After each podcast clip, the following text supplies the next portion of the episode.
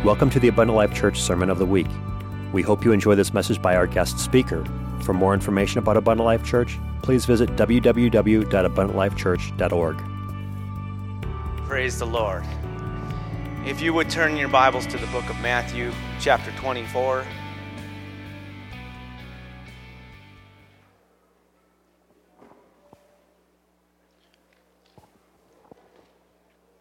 And we'll start with verse 3.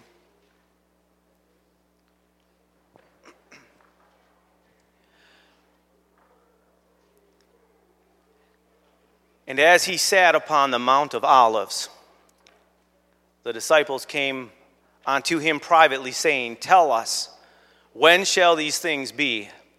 And what shall be the sign of thy coming and of the end of the world? If you're reading from another rendering, or if you have a note in your King James Bible, it could also be read this way Tell us when shall these things be, and what shall be the sign of thy coming and the end of the age. I'm going to let you be seated. but feel free to stand if you feel like standing at any point in time. You're more than welcome to teach with me. So, we've been in the, the book, we've been studying the fulfilled prophecy, and tonight's lesson is the signs of the end of the age. and so, just by way of explanation, uh, there's a couple different ideas as far as the different ages. Uh, and so, when we speak of the age, it's, it's a sign of the end of the age. Dispensations, we call them dispensations. Uh, they are a series of chronologically uh, successive time spans within biblical history. And so, if you've been through a Bible study, 12 um, week Bible study, or something of that nature, uh, in one of the early lessons, we'll, we'll typically go through the dis- different dispensations. And so, starting with the time of uh, the garden, there was the age of the innocence or the dispensation of innocence. And then it flowed into, after the fall, uh, there was the time or the dispensation of conscience when man was living by his conscience. And, and uh, I, I do believe that, uh, in, in, some of the readings that I've, I've, I've read, that God's, God's presence and God's spirit really weighed heavy upon man during that time. And, that, that would have uh, been up until the time of Noah. Um, and, and so then, after the dispensation of the conscience, you came into the dispensation or the time frame of human government, and that would have been the time frame of Nimrod. And, and uh, just for a little bit of information on that, if you research in your Bible, the first time you will ever hear of a reference to polytheism or the worship of multiple gods, it, it happened somewhere, it came about somewhere in between the flood and, and Noah and, and, and Abraham. And so you have basically 10 generations of men uh, during that time frame. And right in the middle ish is Nimrod in the, the Tower of Babel. And if you do some extra biblical studies, hmm, religious history, the ancient religions, kind of all flow back to that time frame right there. And so it was right in that span of time that polytheism came about. The first mention was actually uh, in reference to Abraham and his father. His father served uh, on the other side, uh, and he served uh, multiple gods. That references in the Bible. And so that would have been during the time of the human government. And then we get into the fourth one, or the, the uh, dispensation of promise, and that would have been during the, the time of the, the, the man of promise, or, or, and then the family of promise, and that would have been Abraham and Isaac and Jacob, which became a nation of promise, Israel, right? And then that would lead us to the law, the dispensation or the time of the law. And we all know that was Moses. God gave Moses the law, right? And then we get to the New Testament or the New Covenant, and we live in the dispensation of grace or the church age. And that's what we're currently living in right now. And if you look at, uh, matter of fact, I should have brought it today. We, when we went down to the Creation Museum, I, I, I spent the money and I bought the, the book, the book. And it, it folds out. It's the timeline from the beginning of the Bible all the way up until current day. And it, it literally would cover, oh, it's long. It would go pretty much from the end of that pew, probably almost to the end of this pew. It just folds out like an accordion, and it's got all this information. And I just felt led to, to buy it, perhaps so that Sunday school could borrow it or something. It's pretty neat. Actually, what's interesting is we do have a room in the back that someone started to paint it on the wall, right? And that's what that is. But um, if you look at that timeline, I mean, we're 2,000 years and plus into the age of grace. And if you just look at those spans of time, our, our clock is ticking, right? And so we're coming to the end of this age. There's no doubt about it. So, Matthew chapter 24, where we're at here, Jesus is speaking of this. Verse 4 And Jesus answered and said unto them, Take heed that no man deceive you. And I got to just stop there for one second. We would do well to take heed. And how do we take heed? Jesus is warning us that there will be deception and so we need to be prepared not to be deceived. Verse 5 For many shall come in my name, saying, I am Christ, and shall deceive many. Many is not a few. It, it, almost sounds like perhaps more. There will be a great deception. We live in a time, and we know this. I'm not going to spend a lot of time here, but we know we live in a time of great religious deception, right? And, and why is it that there's so many different veins of Christianity and so many different beliefs and doctrines or teachings? There's only one Lord, one faith, one baptism, right? Well, it's because we're living in, in what is referred to as the last days or the end of the age, and we're living in the time that Jesus was warning about right here. And so we need to combat this, and the best way we can do it, the best way we can prepare ourselves to guard ourselves, to guard our salvation, is through studying and knowing the Word of God. The best way to identify a counterfeit is to know the real thing. And it's all right here. It's a thick book. But they, some of them are thinner. this one's large print. So it looks a little bit bigger than what it seems. But if you don't know this, I, I, imagine we've all been through a 12 week Bible study, but if you haven't been, or if you haven't been in a while, or perhaps if you have been and you haven't been teaching one, you need to be in one in one shape or form. It will sh- uh, sharpen. Mm. Matter of fact, I've got two of them up here today. I think of the warriors that would have two swords. That's me. tonight. Doesn't mean I'm going to go twice as long. Don't worry about it. I should check the clock, though. but we need to be in the Word. And that Bible study, you go through that at the end of 12 weeks, you're going to you're gonna realize, okay, it breaks it down pretty well. It's not that difficult. You go through a couple times, you start teaching a few of them, and it doesn't seem smaller. It always um, actually seems deeper, but it's not that hard to navigate through. It really is not. And it'll bless and increase and grow you, absolutely. So that's the best way we can know the truth. You shall know the truth, and the truth shall make you free. Right? It's, it didn't even set you free, it makes you free. He that the Son is set free is free indeed. There's not a single person in here that is not made free. You are free indeed. You've been baptized in Jesus' name. You've been filled with the endued with power from on high, the Holy Ghost. You are free. I am free. Thank God I'm free. I, am going to veer a little bit from the prophecy thing. It's going to seem like I so appreciate the songs that we sang tonight because they were songs of faith. This is a place of faith. Right here, right now, this is a place of faith. There is faith in this house. There is faith that will move ho- uh, mountains in this house. Maybe even houses too. Amen. Hmm. Verse 6 And ye shall hear of wars and rumors of wars. See that ye be not troubled. Say that with me. Be not troubled. Be not troubled. See that you be not troubled. You, you know why Jesus said this, why he spoke it, why it's recorded?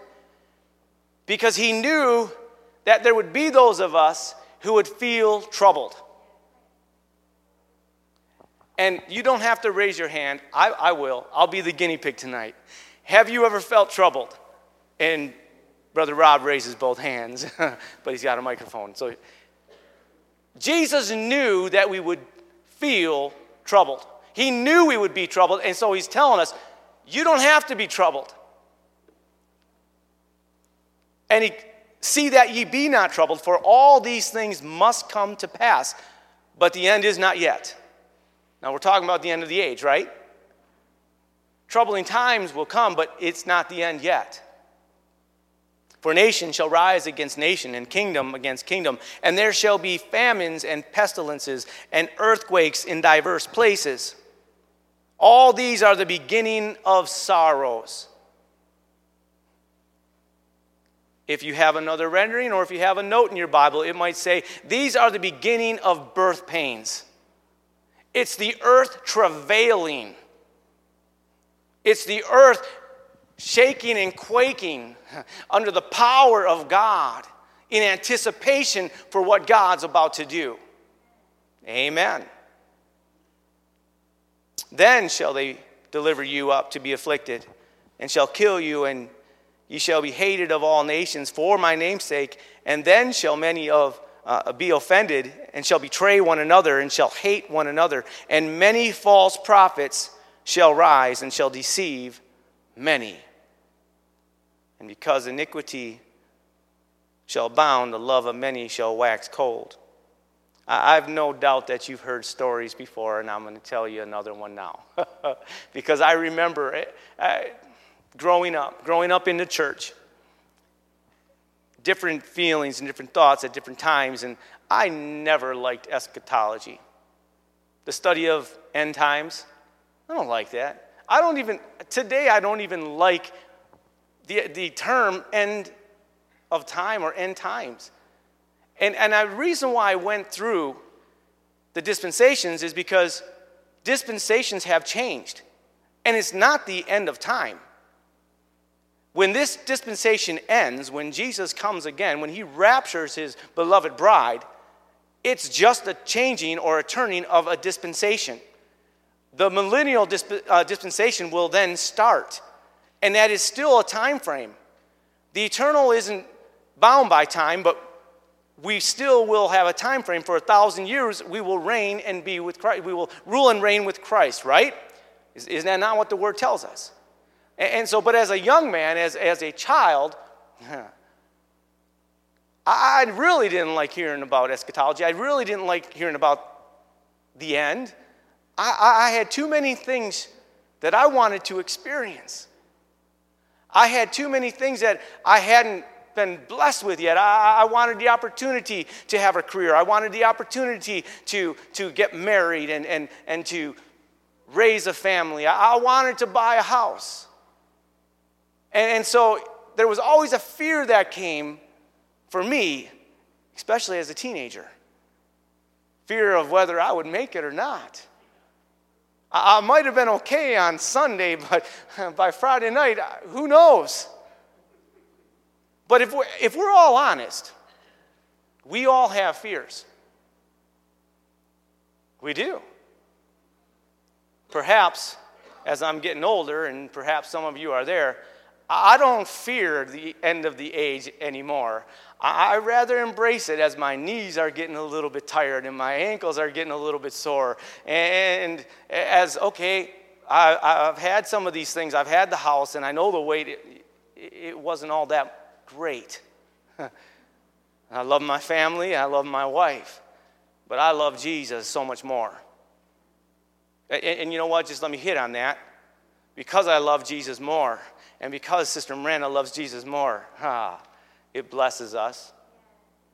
So I can say that, and you should be able to say that too, that you love Jesus more.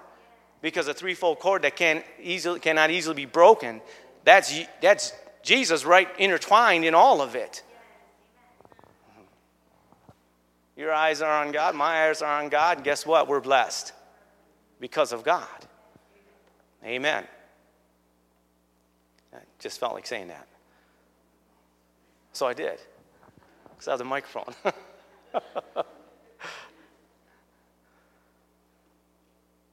Fear. Fear. Turn with me, if you would, to 2 Timothy chapter 3.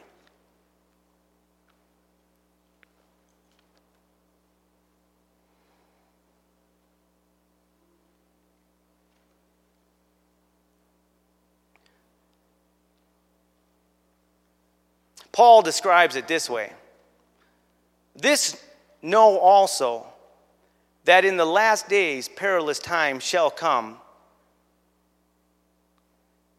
He gives us detail for men shall be lovers of their own selves, covetous, boasters, proud, blasphemers, disobedient to parent, unthankful, unholy, without natural affection, truce breakers, false accusers, incontinent, fierce, despisers of those that are good, traitors, heady, high minded, lovers of pleasure more than lovers of God. I'm sure you've heard it many times before that pretty well sums up the time we live in.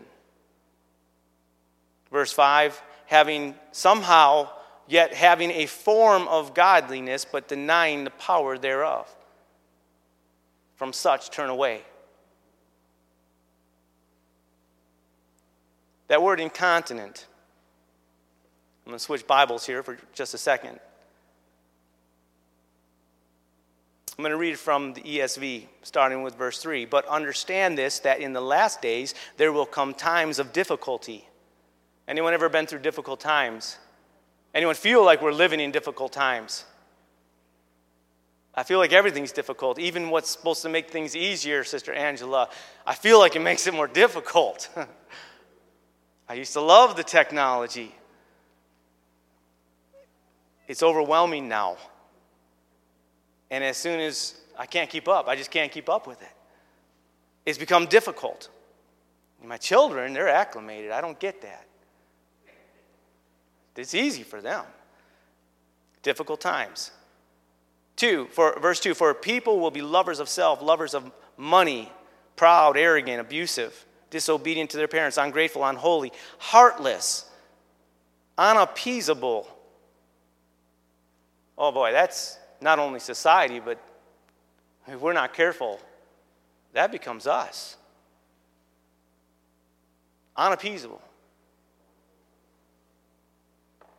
Never satisfied. Always needing something more. Slanderous. And I went to this version particularly because without self control. Everyone say self control. Without self control, brutal, not loving good, treacherous, reckless, swollen with conceit, lovers of pleasure rather than lovers of God, having the appearance of godliness but denying the power thereof. I can't help but when I read that denying the power thereof part, realizing what the power is. Paul said it in Romans chapter 1 that the power of salvation. It, it, it's the Holy Ghost. The, the power is the, it is the death, burial, and the resurrection. And that's where the true power is. And it makes me think of, once again, the false doctrines and the false teachings that deny that power. What tarry ye in Jerusalem till you're endued with power from on high. And, you see how the word really does kind of intertwine. It's hard to read one passage without thinking of another passage but out of control, out of self control. Hmm. We live in difficult times, church. We live in times where it's easy to feel fear, uncertainty. And I'll say it. We live in a time in the state of Wisconsin, and very much so even here. Times of transition are going on all over the state. It's really interesting how so many churches are just at that place and at that time. And if we're honest about it, on certain times, breed fear. Right? It's true. And I'll say it because I know when, if we were honest, we would all say it. Our pastor of 40 years. It's easy for that to be for, to, to instigate fear, right? If we're honest. Hmm. Fear. I never got to the story. So there I was. I'm okay if I'm all over. I'll, I'll bring it back around. I, so vividly, and probably you've had these too, but I remember oh, I was probably about 13 years old, and I was out hanging out with my worldly friends, and I'd come home, and, and my mom's car was in the driveway, and I can't find my mom in the house anywhere. There's never been a feeling more real than that feeling. When you're yelling for your mom and she's nowhere to be found, you live, uh, we lived out in the middle of the country. It wasn't like she was a runner or a walker. it becomes so easy to repent in that moment, in that time. Oh God, did I miss it? I didn't hear any trumpet. She was at a neighbor's house. Or perhaps another time, I remember about the same age, I was hanging out with Fran Schindler. He was still a young man at the time, and Mike Lauersdorf was there. Tim Lauersdorf, my, my brother Mike, and the Schindlers lived out in, in uh, Watertown at the time, and they had a marsh behind their yard. And I don't know why we were doing it. We were just teenagers, whatever. We were walking across that marsh. It might have been to go to the gas station on the other side or something. We got all the way across that marsh and we got close to the edge, and, and, and, and Fran, looked a little sketchy, so Fran went first, and, and he fell in. I mean, he fell in and, and, and, he veered off to the right a little bit, and it was not safe there. He was able to get out. He was a pretty strapping young man, so Tim had the bright idea I'm going to go off to the left. It looks better over here. And he started going. We're close to the shore, but not that close. And he fell in, and it was probably only waist deep, but they were both much bigger than I was at the time. They were a little bit older thank God. And, and so that way wasn't safe. And so Mike, my brother, and Mike Lauersdorf and myself, we found ourselves once again in a place of repentance because we were to die. It had nothing to do with the rapture, but we were fearful. Hmm. Fear.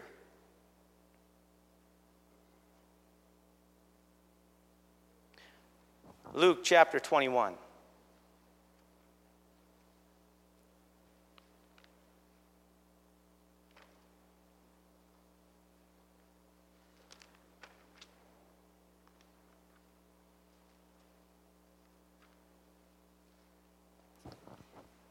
Verse 25 and 26.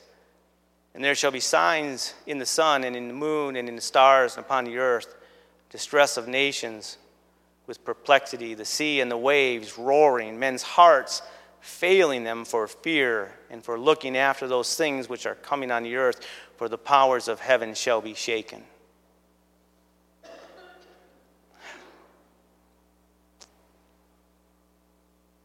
If we were really honest with ourselves, I would ask you the question what do you fear? What do you fear? And, and I'll be honest with you for a moment. I'll always be honest, but you know what I fear?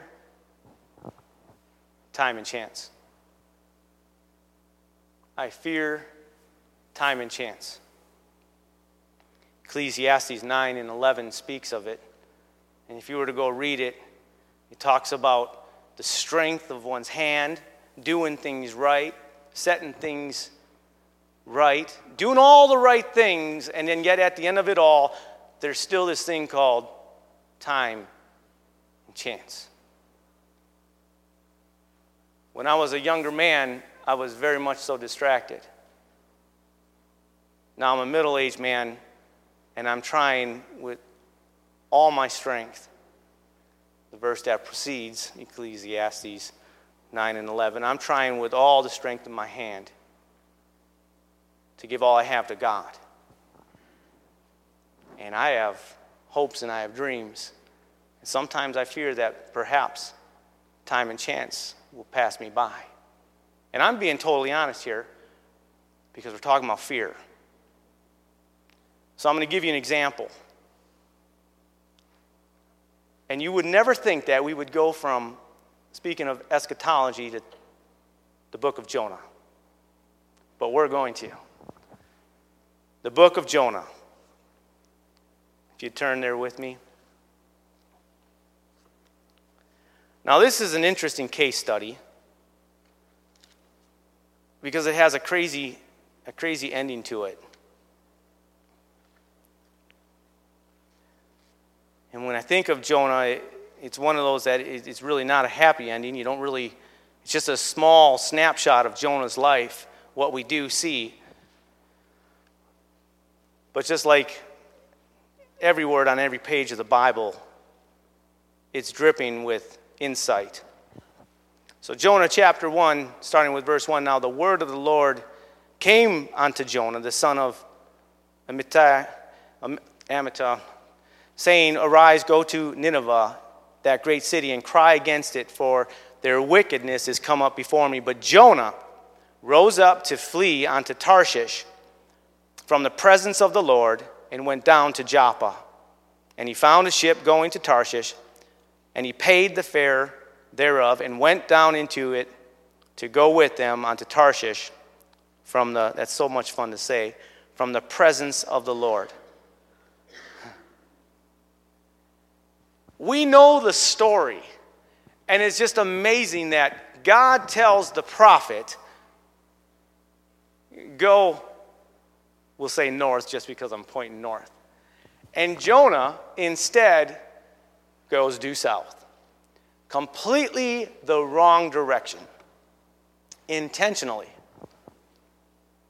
Verse 4 tells us that the Lord, the Lord sent out a great wind into the sea and there was a mighty tempest in the sea, so that the ship was like to be broken. I'm going to stop reading there for a moment, but as the story goes on, Jonah goes down into the belly of the ship. Despite the storm, he's fast asleep. Hmm.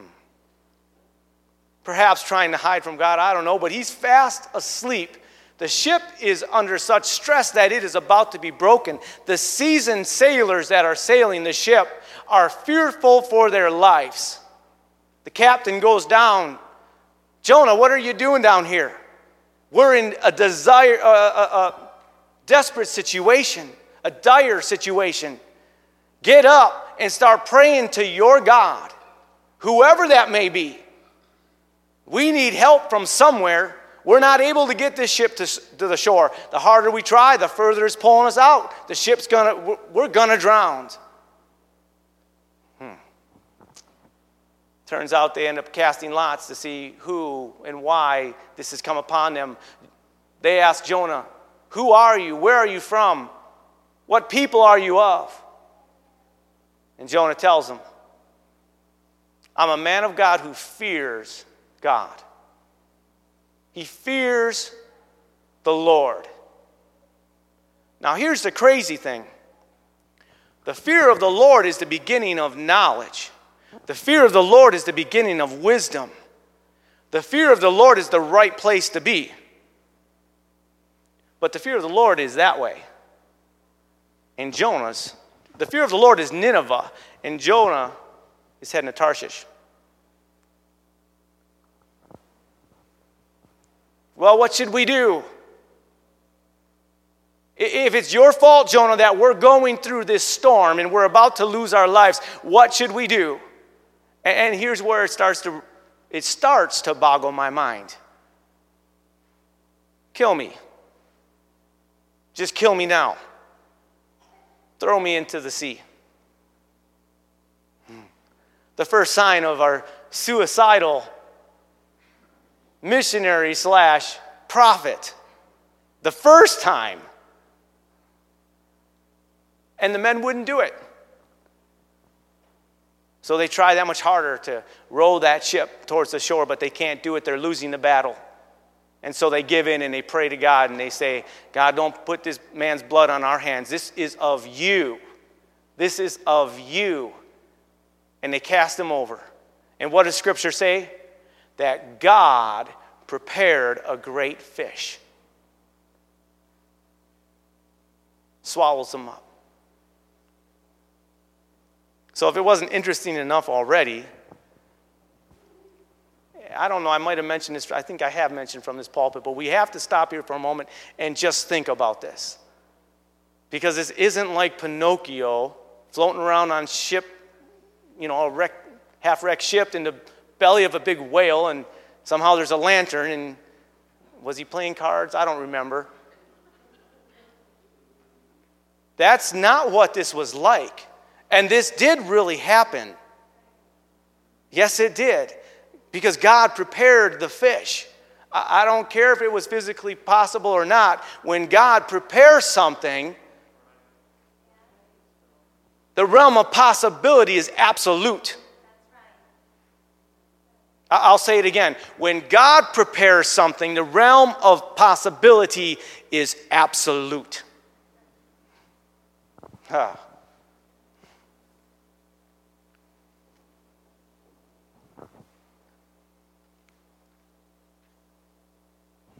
Now, we're going to read for a second. Chapter 1 and verse 13. Now, the Lord had prepared a great fish to swallow up Jonah, and Jonah was in the belly of the fish three days and three nights. Before we read any further, I'm going to remind you that in the original text there were no chapters and there were no verses, right? So just remove that for a second, and that's how we're going to read this. The Lord had prepared a great fish to swallow up Jonah, and Jonah was in the belly of the fish three days. Three days and three nights he's been in there. Then Jonah prayed unto the Lord his God out of the fish's belly. Now, you don't have to agree with me, and I'm not speaking this as doctrine, but the way I read this, three days and three nights, this stubborn, huh, suicidal prophet tried to outlast God in the belly of a whale filled with stomach acids. I, I, don't know. I don't know how long it would take before your skin is starting to feel the effect of what's going on in that belly, in, in, in that stomach. Can you imagine being, it wasn't a great span and a great place. It, it, it, you talk about claustrophobic. And the crazy thing is, somehow, even being in that unimaginable tight space, Jonah was still fearful of something greater than his situation he was in. Just think of that for a second. If it's true, and if I'm right, if he for three days resisted God, it's a miracle that he's even alive. How would you even breathe? But listen to this, the description. Then Jonah prayed unto the Lord his God out of the fish's belly and said, I cried by reason of mine affliction unto the Lord, and he heard me out of the belly of, of hell, cried I, and thou heardest my voice, for thou hast cast me into the deep and in the midst of the seas and the floods, and compassed me about all my billows and thy waves passed, all thy billows and thy waves passed over me. Then I said, I am cast out of thy sight, yet I will look again toward thy holy temple. The waters compassed me about, even to the soul. The depth closed me around about. The weeds were wrapped about my head. I've got a vivid imagination. I believe what's happening is he's struggling to breathe. I went down to the bottoms of the mountains, and the earth with her bars was about me forever. Yet hast thou brought up my life from corruption, O Lord my God. When my soul fainted within me, I remembered the Lord, I think he resisted to the very last possible moment before he finally gave in for a moment. That's just me. it's just the way I read it. When my soul fainted within in me, I remembered the Lord, and my prayer came in unto thee into the holy temple.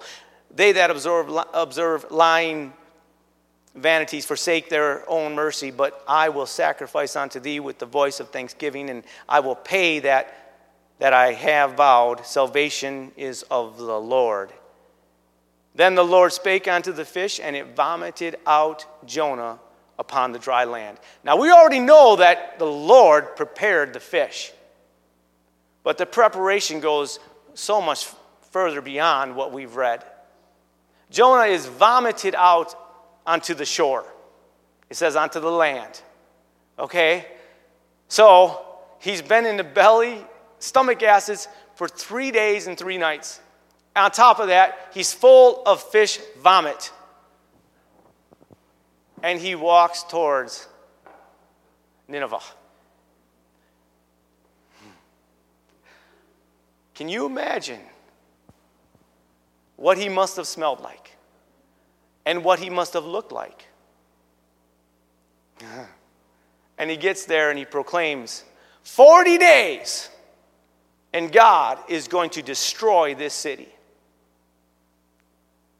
40 days, and God is going to destroy this city. We know the story, and if you don't, what happens is immediately, huh, can you imagine? This nasty smelling, putrid looking prophet, man of God, who's suicidal, full of some sort of fear that we haven't identified yet. The message he speaks is the message of God. 40 days, and God's going to destroy this city. Boom. The immediate response of revival. 120,000 people repent. All the way from the least to the greatest, right up to the king. They proclaim a fa- he proclaims a fast. Prayer time. It may just be that God may forgive us.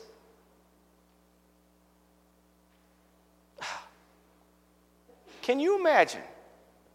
That's what God did through someone who was that unwilling to be used. So, what did he fear? He feared something. Anyone know what the Ninevites were known for? They were furniture makers. Did you know that? What's the fear about that? Well, they were known for a particular type of furniture. It was made with the bones. The structure of their furniture was made with the bones of their victims. They were also cannibals, the victims they ate. Can you blame Jonah for not wanting to go to Nineveh? If God called you to go with a message of destruction, you're not going, Brother Matucci, with a message of salvation and grace and love. I was, oh. We were talking about that at work. the rod, I was going to take a, a stick and make it the love stick. I'm going to beat you with the love stick. Those are love bruises. God doesn't send you with a message of love, a message of destruction. And you're going to someone who not only makes furniture out of, he's not only going to make furniture out of you after he eats you, but they're already your mortal enemy. God's already using the Ninevites because Israel is out of God's will and has been for a long time. So he had some things to fear. But I think the fear was a little bit greater than that, even.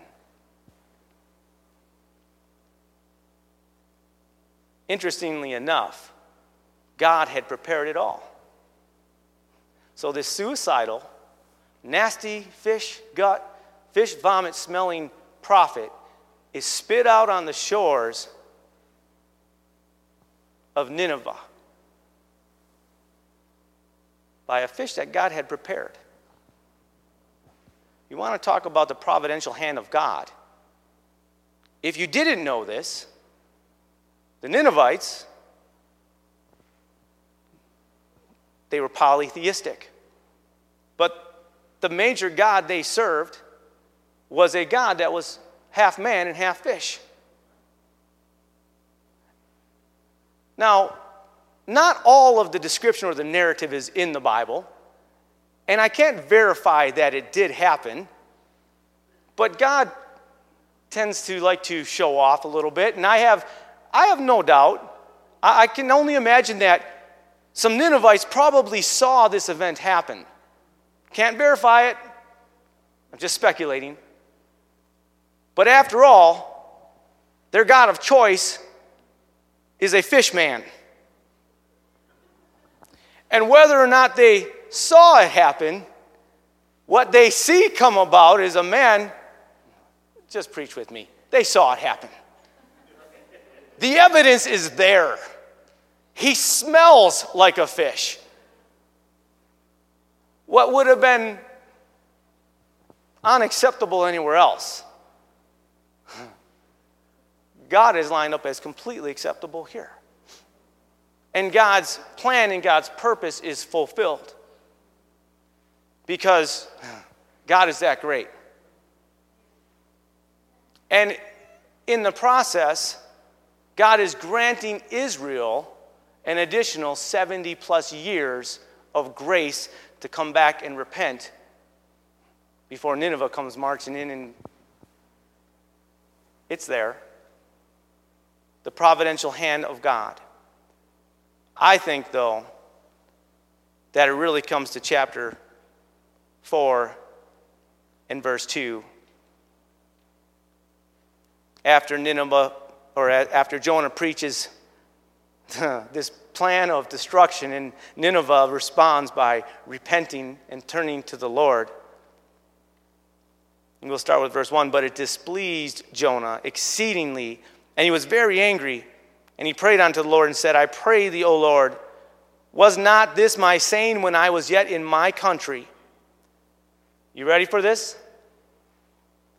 Therefore, I, and I'll remind you, this is Old Testament, this is Old Covenant. Jonah is part of the chosen family, the chosen nation. And here's Jonah's understanding of the fear of the Lord. You ready? And he prayed unto the Lord and said, I pray thee, O Lord, was not this my saying, or was this not my understanding when I was yet in my country? Therefore I fled before unto Tarshish. For I knew that uh, thou art a, a gracious God and merciful, slow to anger, great in kindness, and repentest thou of the evil. You see, God had prepared all of this.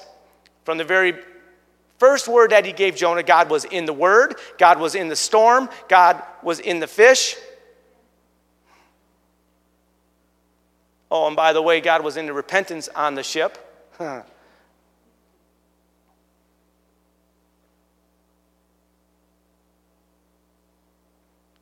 so here's what comes about grace. Jonah, because of the fear of the Lord, understood that the fear of the Lord will bring grace, mercy, kindness, and forgiveness. Now we're talking about fear. And Jonah was fearful of the Ninevites, but Jonah had a good understanding of the fear of the Lord and what the fear of the Lord brings. And it's right there in that verse. I knew, I knew if I came here and gave the message of destruction, I knew that if there was even an outside chance that they would turn towards you, that you are a God of grace, that you are a God of mercy and of kindness and forgiveness.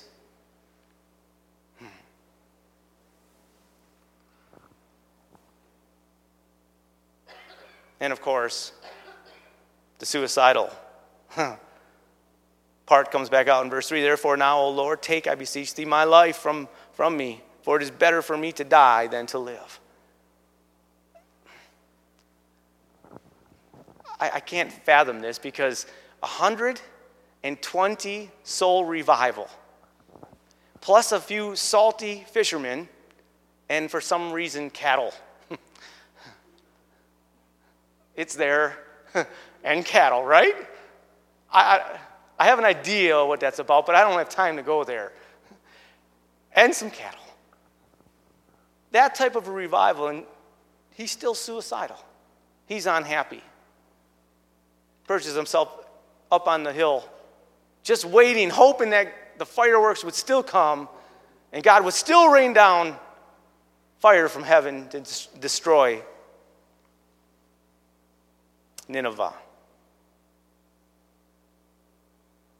So I think that Jonah had some issues of fear, and at the same time, he had a healthy understanding of the fear of the Lord and what the fear of the Lord brings. I'll remind, yourself, remind you of Hebrews chapter 11, if you'll turn with me there.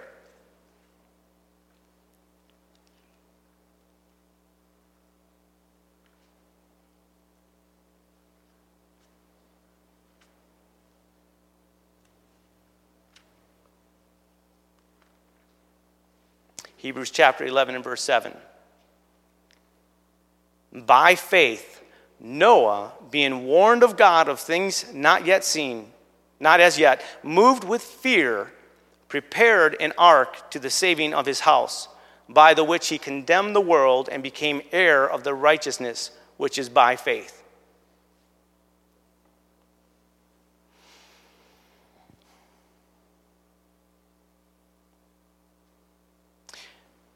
When Noah built the ark, it caused condemnation for the world. But it meant and it, provided salvation for his family. Right? You see that in the scripture?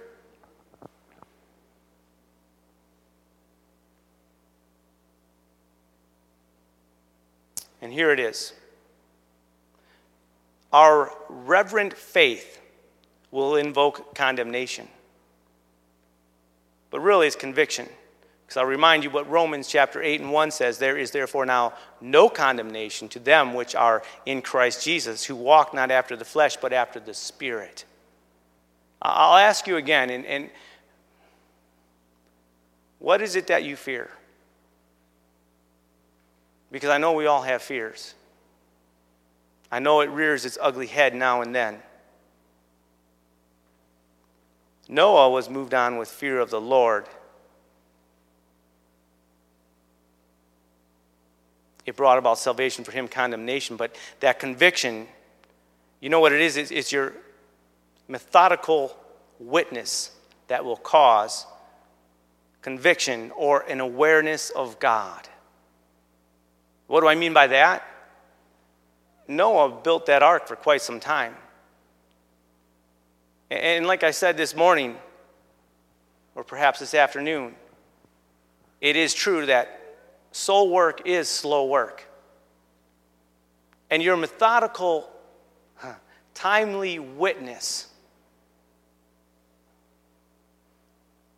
that's going to be filled and saturated with discernment and discretion. Just the way we live, it does cause conviction. It causes an awareness of God. And I'm certain you realize this. I'm certain you've experienced it before, but people will have questions. And most of the time, when they have questions, at the beginning of those questions, at the beginning, it's, it's well, I could never do that, or I'm not really interested in that. I don't understand that. My, my wife would never dress that way. But it's that discernment, that discretion, because what you're building Hmm. What you're building slowly, patiently, methodically, it is a witness. It is up to you and I to lead patiently through the process of redemption or salvation, slow and steady, gentle now. Discretion and discernment are necessary.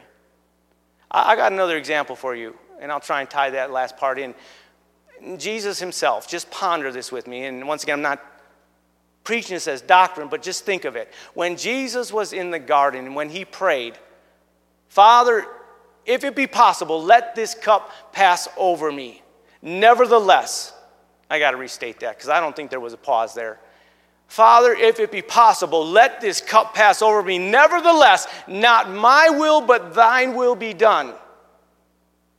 Is it possible that there was just a moment, just a moment, a brief moment of fear? There was something that the flesh did not want to go through or submit to, right? But because that fear was set aside for the fear of God, what was comp- accomplished was salvation available for every man, every woman, every boy, every child. And so, what I'm proposing tonight, and I'm asking you, what is it that is your fear? Because your fear will hold you back. I know we started in eschatology. The beautiful thing is, well, we'll get there. I'm almost done. if it be possible, let this cup pass over me. Yet, submitting the fear to the fear of the Lord, Jesus provided salvation for all man. Matthew chapter 24 and verse 14. We'll end where we started.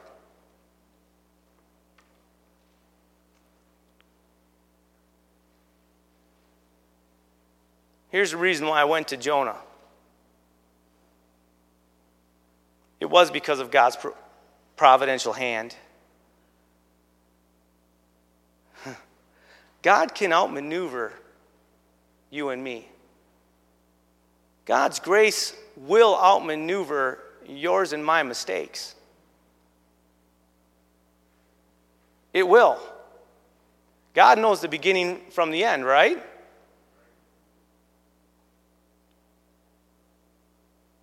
It ends this way. Uh, we'll start with verse 13, Matthew 24, 13. But he that shall endure to the end, the same shall be saved.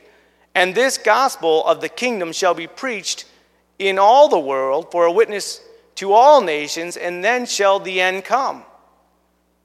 What started in the book of Acts, chapter 1 and verse 8, and ye shall be witnesses, right? In Judea, Samaria, Jerusalem unto the Jerusalem, Judea, Samaria, unto the uttermost parts of the earth.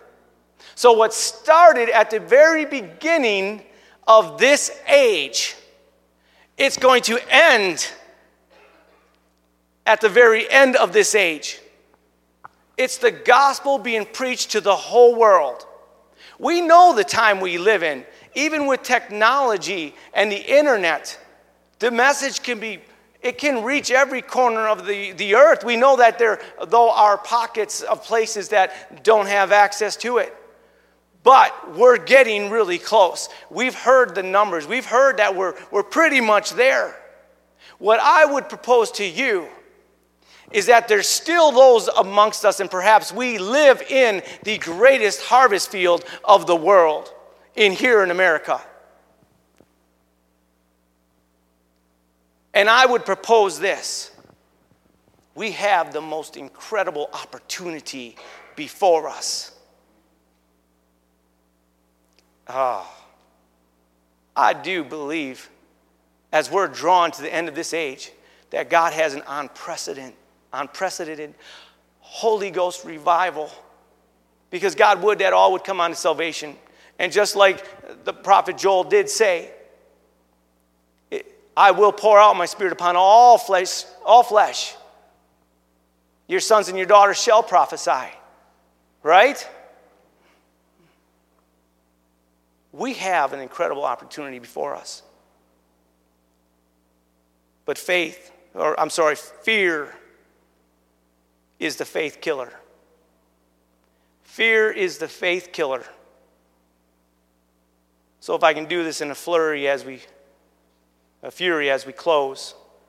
I've got two more scriptures I'd like to share with you.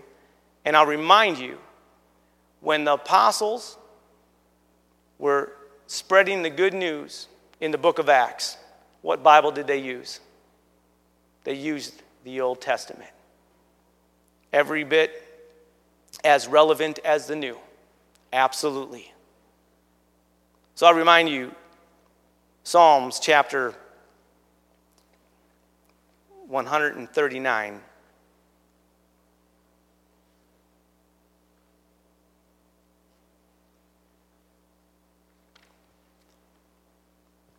O Lord, starting with verse 1, Thou hast searched me and known me. Thou knowest my down sitting and mine uprising. Thou understandest my thoughts afar off. Thou compassest my path and my lying down, and art acquainted with all my ways. For there is not a word in my tongue, but lo, O Lord, thou knowest it altogether. Thou hast beset me behind and before, and laid thine hand upon me. God's grace, God has got regardless of the fear, whatever it may be, God's hand is upon you. He's gone before you. He comes behind you. He's got, the ESV says it this way He's got you hemmed in in the presence and the grace of God. And I know that that fear that holds us back, it is smothering at times, but it's a lie and it's a facade because he that the Son has set free is free indeed. And if we'll take that fear and we'll realize, I'm going to submit that to the fear of the Lord, realizing that the fear of the Lord is going to bring about salvation and grace and mercy and goodness. Oh. Such knowledge is too wonderful for me. It is high, I cannot even attain it. Whither shall I go from thy spirit, or whither shall I flee from thy presence? If I ascend up into heaven, thou art there. If I make my bed in hell, behold, thou art there. If I take the wings of the morning and dwell in the uttermost parts of the sea, even there shall thy hand lead me, and thy right hand hmm, hold me. You can't get away from God. He is chasing you down and warring till you're found. It's true. God is for you. He purchased that fear on Calvary. It's His. Hmm.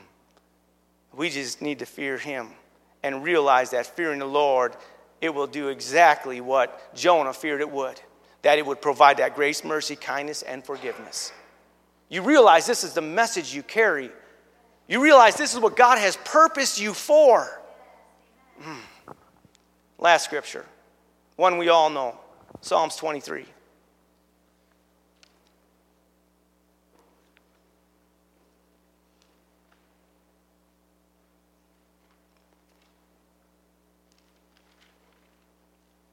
The Lord is my shepherd, I shall not want. He maketh me to lie down in green pastures. He leadeth me besides the still water. There you have it again. When God's leading, and He is, He leadeth me beside the still water. He restoreth my soul. He leadeth me in the paths of righteousness for his name'sake. Yea, though I walk through the valley of the shadow of death, I will fear no evil, for thou art with me. Thy rod and thy staff, they comfort me. Thou preparest a table before me in the presence of mine enemies, and thou anointest my head with oil. God doesn't need to, listen, don't make God prepare a stinky whale for you. He's already prepared a table before you in the presence of your enemies. Fear's gonna say no. Fear's gonna say, I can't, I'm not good enough. I don't have that calling on my life. I don't have that ability. Huh. God's already gone before. And if He can use a donkey, if He can use me, He can use you. Amen. Huh. Thou anointed my head with oil, and my cup runneth over. And, and who was leading? God was leading. Surely goodness and mercy shall follow me all the days of my life, and I will dwell in the house of the Lord forever. If God's leading you, goodness and mercy are coming behind you. He's got you hemmed in with all of this. So, as we stand, this is what I would say fear is the faith killer. So, let us declare right here, right now, let this be the moment that faith, hmm, that the fear of the Lord and what that represents, it represents salvation. It, not just for you and not just for your family, but it represents salvation to whoever you will present it to. Ah, methodically. So I would say this. You can say whatever you need to say. If you will, if you will in faith believe what the Word of God is telling us, this is my prayer right here, right now. Time and chance, my God, my God transcends time. and space. My God's not limited by time, He's unaware of it. It doesn't affect Him. Time, you're nothing to me. Space, oh, I've heard it said this way the universe is ever expanding because it's trying to fill the fullness of God. God doesn't inhabit the universe. The universe is ever expanding, trying to inhabit my God because He is that great. Huh. Chance, my God leaves nothing to chance because He's purposed everything. If He has to purpose a whale, He'll purpose a whale. God is just that great. So let that be our prayer today because my God has purposed you. In your name, Jesus, as we open this altar, let this be more than just a sermon, God, but bring it back to our remembrance in that moment, that time, in that place. God, I know we all have fears. And I thank you, Lord, for laying this on my heart this week to speak your word. Thank you for listening to this Abundant Life Church podcast. We pray it has strengthened your relationship with God and will continue to be a light unto your pathway to heaven. If you have any questions or comments regarding this podcast, please telephone our ministerial team at 262 965 5177 or email us at info at abundantlifechurch.org.